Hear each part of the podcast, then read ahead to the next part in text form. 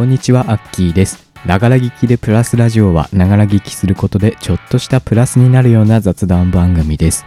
突然ですが皆さんに質問です。コロナ禍でアルコール消毒する機会が増えたと思います。何か建物に入ると必ずね、入り口のとこに置いてあると思うんですよ。まあ必ずと言っていいほど置いてあると思うんですね。あれの正しい使い方、正しい消毒の仕方って知ってますか？まああるから消毒しとこうって感じでね手に出して手洗うみたいにこすり合わせてってやると思うんですけども果たしてそれが本当に正しい方法なのでしょうか？ということで今回はアルコール消毒の方法についてお話していきたいなと思います。このラジオではあなたからのメッセージをお待ちしております。質問や相談ラジオで話してほしいことなど何でもいいので Twitter のリプライまたはダイレクトメッセージにお願いします僕のアカウントは、アットマーク、アキラジオアンダーバー MSG、アットマーク、アキラジオアンダーバー MSG です。この番組、ハッシュタグもございます。ハッシュタグ、ながラジオ、長はひらがな、ラジオはカタカナです。それでは最後までお楽しみください。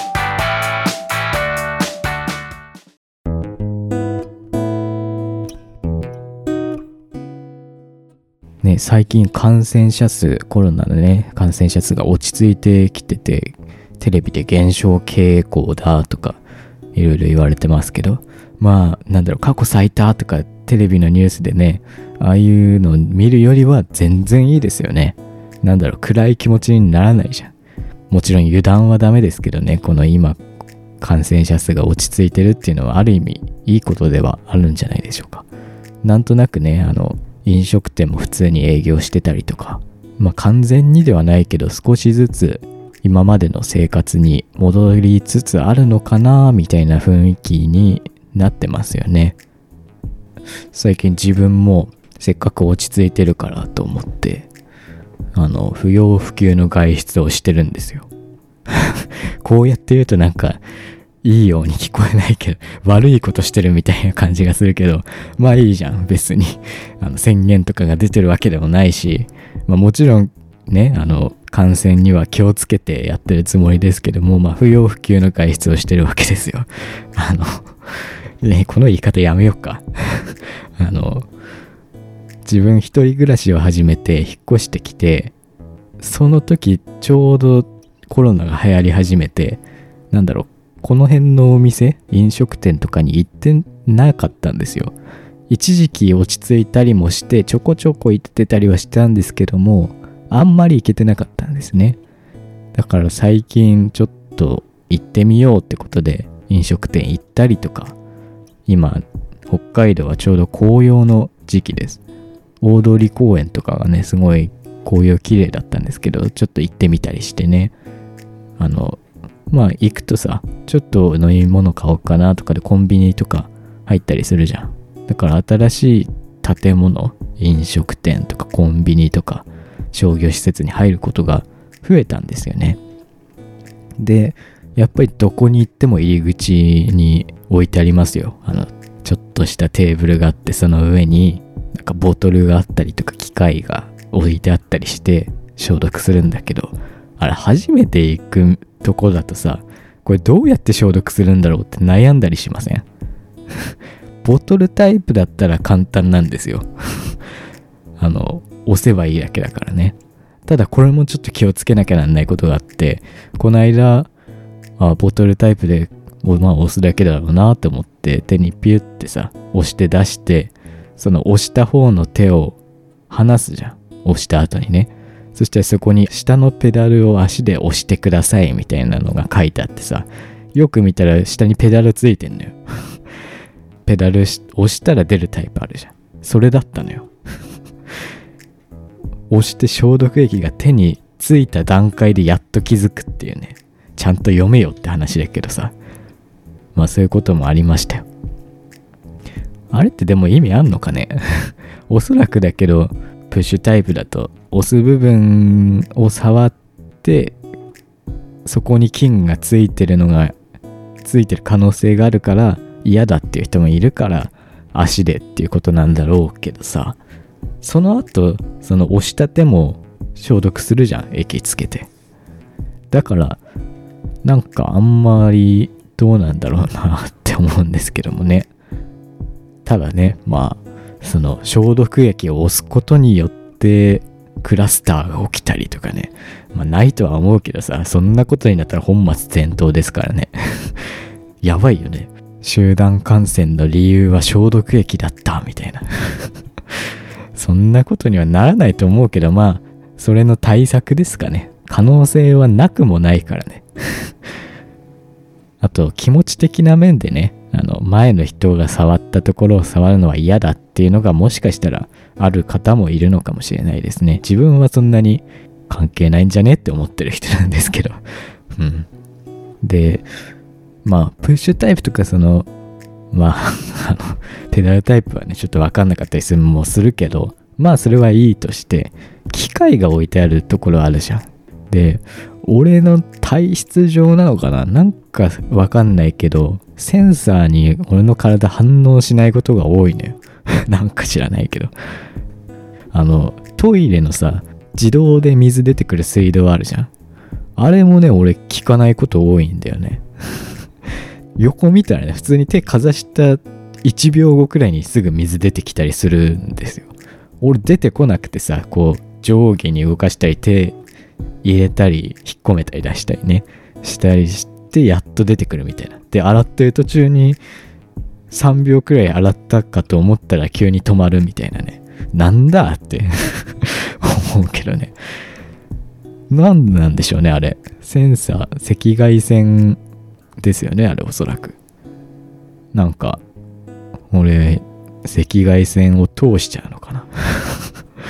反射しないんでしょうねおそらく。俺の皮膚は で、この間消毒液をね、手につけようと思って機械に手かざすじゃん。で、思った通り出ないんですよ。ただ消毒液のディスペンサーって、ちょっと2秒くらい時間かかるものもあるじゃん。普通にセンサー反応する人がやってもね。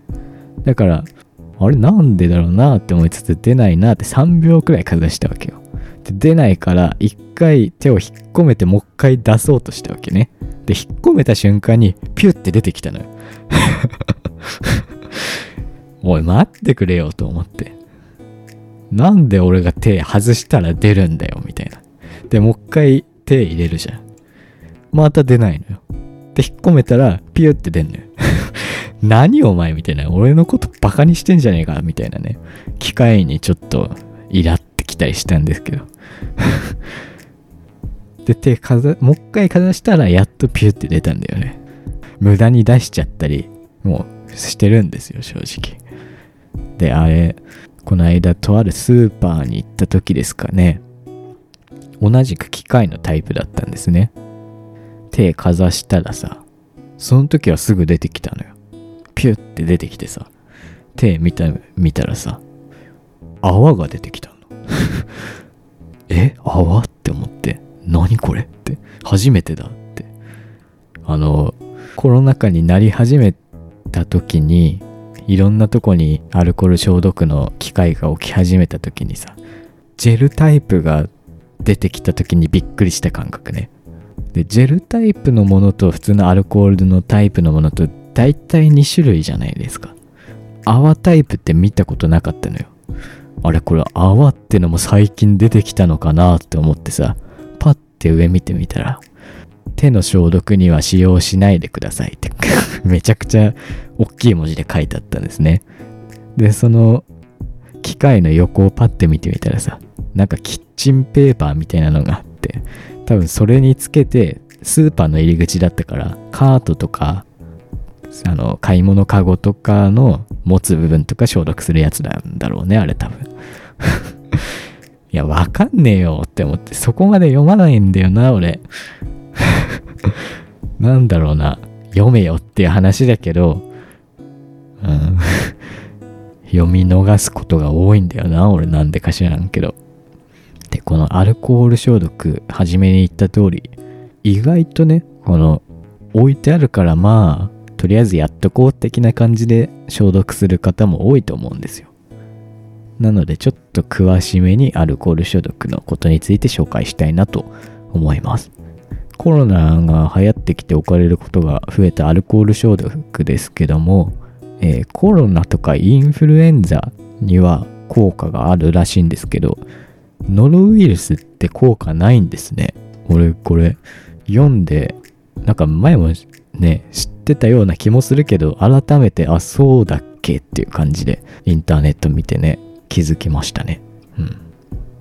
で、俺もそんな医療関係詳しいわけじゃないからさ、ネットに書いてあることをそのまま言ってるだけなんですけど、ウイルスとかの細胞このから表面にある膜なそういうものをアルコールによって壊すことで菌をやっつけてるわけですよね。ただノロウイルスってもともとその膜がないんでしたっけ？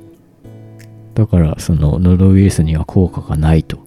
あれ、そうですよね。そういえばノロウイルスってあのジア塩素なんとかみたいな別の液体が効くって聞きましたけどね。おそらくノロウイルスの場合はそういうものを使うんでしょうね。で、これもちょっと前聞いたことがあるんですけど、アルコール消毒のさ、プッシュタイプでピュって押すと、あ案外、あの、しっかり奥までワンプッシュ分ね、ピュって押すとさ、あ案外いっぱい液出てきたなってことあるじゃん。この手をお椀みたいな、なんていうの？指を曲げて、この小銭お釣りもらうみたいな感じよ ちょっとこのお皿みたいに、手をお皿みたいにしてさ、そこに液出すと、池ができるみたいな感じくらいな量が出ることあるじゃん。あれなんでかっていうとさ、あの爪の間を消毒するためらしいですね。この液が手の上に溜まるじゃん。そこに反対の手のこの指先をつけるみたいな。で、指の爪の間までしっかり消毒するみたいなことらしいですね。で、それ終わったら反対の手に移し替えて、今度反対の指先を消毒するみたいな。で、その後に手の、なんだろう、平とか指の間とか、甲とかを消毒するみたいなこと聞きましたけどね。これ案外知らなかったんですけど、アルコール消毒したら、じゃあ手洗わなくていいの？って思ったことありません？いや、思ったことねえよって言われればそれまでなんですけど、なんかさ、アルコール消毒がコロナ禍になって増えてきて、まあ、それすればいいのかなみたいな感じがあるんですけど、やっぱ手を洗わなきゃダメなんですよね。アルコール消毒ってあくまで目に見えないウイルスとか菌を消毒するものであって、目に見えてる汚れは綺麗になりませんもんね、そりゃ。で、その目に見える汚れが手についてる状態でアルコール消毒すると、その効果が落ちてしまったりもするらしいんですよ。なのでそういうとこも気をつけなきゃダメだなって思ったのと、じゃあ手洗えばいいんじゃねっていうことになって手洗うじゃないですか。で、トイレ出たら消毒液が置いてありましたと。ああ、じゃあこれもしようと思ってアルコール消毒するじゃん。そうすると、逆にアルコール消毒の効果が落ちてしまったりもするらしいんですよ。なんでかっていうと、直前、アルコール消毒をする直前に水道水とか石鹸とかを使って手を洗うと、その石鹸とか水道水によってアルコールの効果が落ちてしまうこともあるらしいんですね。なので、そういう場合にはしっかり水道水、石鹸を洗い流して手を乾かした状態でアルコール消毒することが大事らしいですね。これね、案外俺知らなかった。まあ、さすがにアルコール消毒すれば手洗わなくていいんじゃねとは思ってたわけではないんだけど、逆にその、何？水道水というか手が乾いてない状態でアルコール消毒すると、アルコールの効果が落ちる。そういうことは初めて知りましたね。うん。なのでさっき言ったようなね、トイレの前に消毒液があった場合で、そういう場合にはしっかり手を乾かしてから水がね水水気がない状態でアルコール消毒すればいいんですね。でこの今寒くなりつつある季節でございます。そういう季節に注意しなきゃならないこともあるみたいですね。アルコール消毒がねすごい身近なものになってるじゃないですか。まあこれは一見するといいことなのかもしれませんけど自然にアルコール消毒をするようになってると思うんですよ。我々。ただ逆にアルコールの危険性っていうものを忘れてるっていう場合もあると思うんですね。知ってるよって ねなるかもしんないんですけどアルコールって引火性があるんですよ。火がつきやすいんですよ。何そんな当たり前なこと言ってんだってね。なんか思う方もいると思うんですけどもついつい忘れて消毒しちゃうこともあるんじゃない？わかんないけど。ストーブとかねもう北海道なんか全然どこの家もおそらく使ってるんじゃないかなと思います。そんくらいもう寒いんでね。そんな中でアルコール消毒をピュって特にその霧吹きみたいなタイプってあるじゃん。自分も買ったことありますけど100円ショップとかドラッグストアとかでお店との入り口とかに置いてるやつじゃなくて自分で消毒したいってことでこのバッグに入れて持ち運べるような霧吹きでピュって出てくるみたいなタイプのものも売ってるじゃないですか。あれって結構粉末になって飛ぶんでそのストーブの近くとかでやるとブワって火が出たりするんですって。怖って思いましたけどね。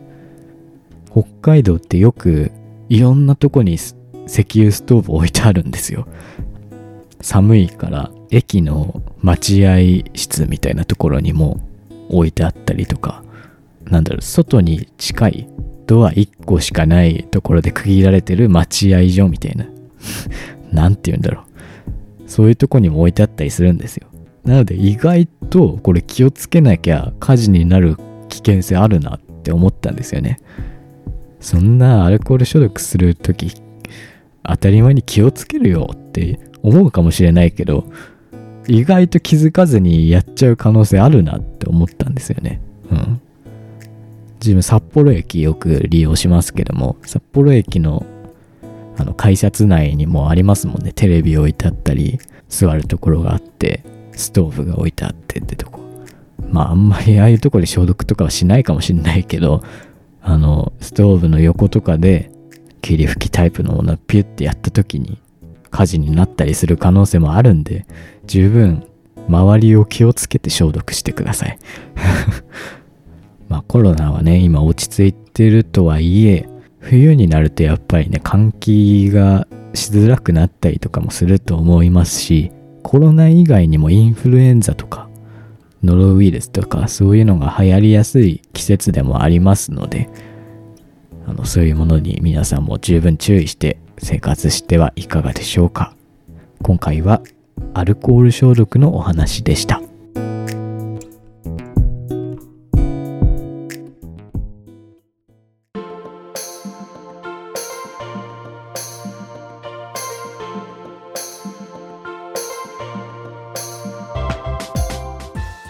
はいというわけで今回もお送りしてきましたが前回のラジオで紅白の初出場歌手と流行語のノミネートと大賞を予測したんですけどもつい先日流行語大賞ノミネートが発表されましたよね。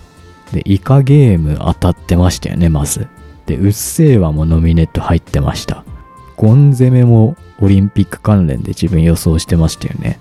あとコロナ関係でワクチン関係が入るんじゃないっていう話でワクチンって言葉とモデルナファイザーって言葉予測してたんですけどあそっち来るか。副反応っていう言葉が入ったみたいですね。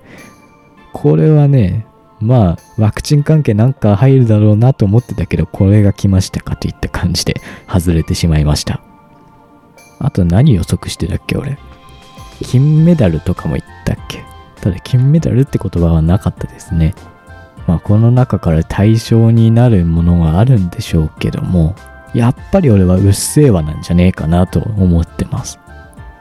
というわけでね、この流行語大賞、大賞が発表された時にもう一度お話ししようかなと思います。俺はうっせぇわだと思うけどな。このね、ノミネート見て、うっせぇわ以外だと、どれだろうな。流行したなって思うのは、ただね、SDGs とかも結構聞きましたもんね、今年。まあ、イカゲームもそこそこ聞いたし、ピクトグラム。いや、まあ、流行ったって言えるほど流行ったかな。でも、あれすごい面白かったですもんね、オリンピックの開会式の。うん、やっぱりうっせぇわです。自分の予想はうっせぇわ。いつでしょうね、この大賞が発表されるのは。まあ、お楽しみに、自分も楽しみに待とうかなと思います。このラジオではあなたからのメッセージをお待ちしております。質問や相談、ラジオで話してほしいことなど何でもいいので、Twitter のリプライまたはダイレクトメッセージにお願いします。僕のアカウントは、アットマーク、アキラジオアンダーバー MSG、アットマーク、アキラジオアンダーバー MSG、綴りは AKIRADIO アンダーバー MSG です。この番組ハッシュタグもございます。ハッシュタグ、長ラジオ、長はひらがな、ラジオはカタカナです。このハッシュタグをつけてツイートしていただけたら嬉しいです。最後までお付き合いいただきありがとうございました。次回のラジオもぜひ聴いてください。それでは、じゃあね。